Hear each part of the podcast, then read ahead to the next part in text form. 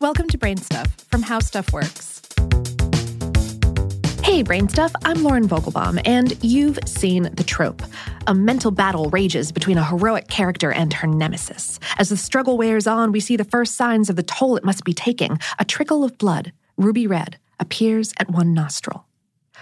The strain of invisible psychic abilities is admittedly difficult to illustrate in a visual medium.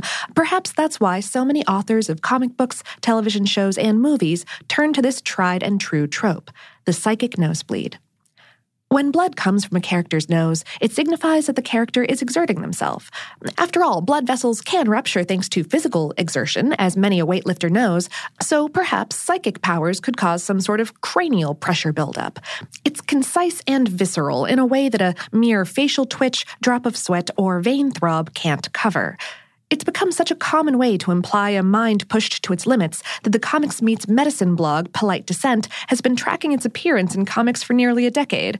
The site even gave the fictional phenomenon a name epistaxis telepathica, uh, the medical term for a nosebleed being epistaxis. The psychic nosebleed has appeared in more than just comics, of course. Beyond comic book adaptations like the 2005 film Fantastic Four and the TV series Smallville, and media directly influenced by comics like Heroes and Chronicle, to other genre media like The Fifth Element, Star Trek, and Carnivàle. It also features prominently in the Netflix series Stranger Things, in which a mysterious girl called Eleven escapes a creepy government laboratory, then uses her telekinetic powers against her former captors and some transdimensional creepy crawlies. The internal severity of these psychic abilities is evidenced by the blood that trickles sometimes from Eleven's nose. Stranger Things pays homage to pop culture from the 1980s with a Spielberg meets Carpenter meets Stephen King sort of vibe.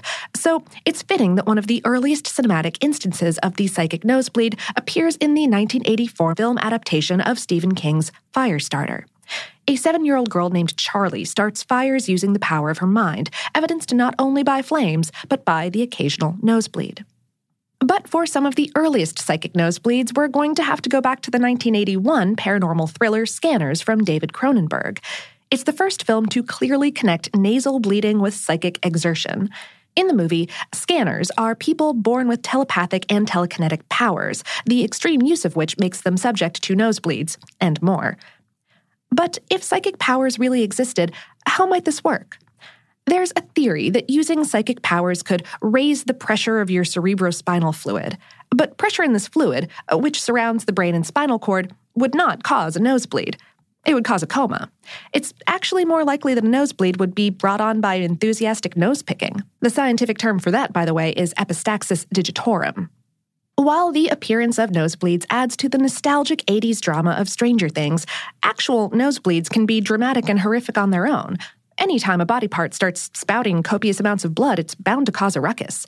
It seems but a small leap to connect nosebleeds to fictional worlds. But that's all it is fiction. Nosebleeds are not caused by how hard we use our brains. If that were true, think of all the situations we'd need tissues for tests, job interviews, presentations.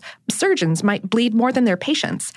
The majority of nosebleeds in real life are caused by fist versus nose or finger versus nose collisions. Infections, allergen irritations, and foreign bodies can also be to blame. And high blood pressure can cause one, although it's lower on the list of dangers than strokes or heart attacks. Most nosebleeds occur during winter months and are exacerbated by climates that are dry and cold.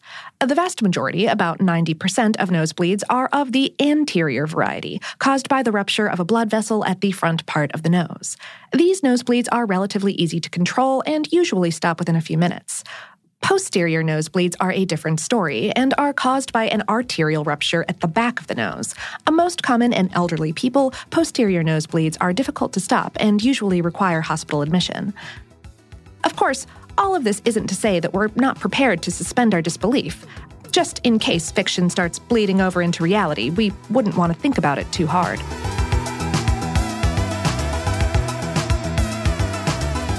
Today's episode was written by Laurie L. Dove and produced by Tyler Klang. For more on this and lots of other bloody cool topics, visit our home planet, howstuffworks.com.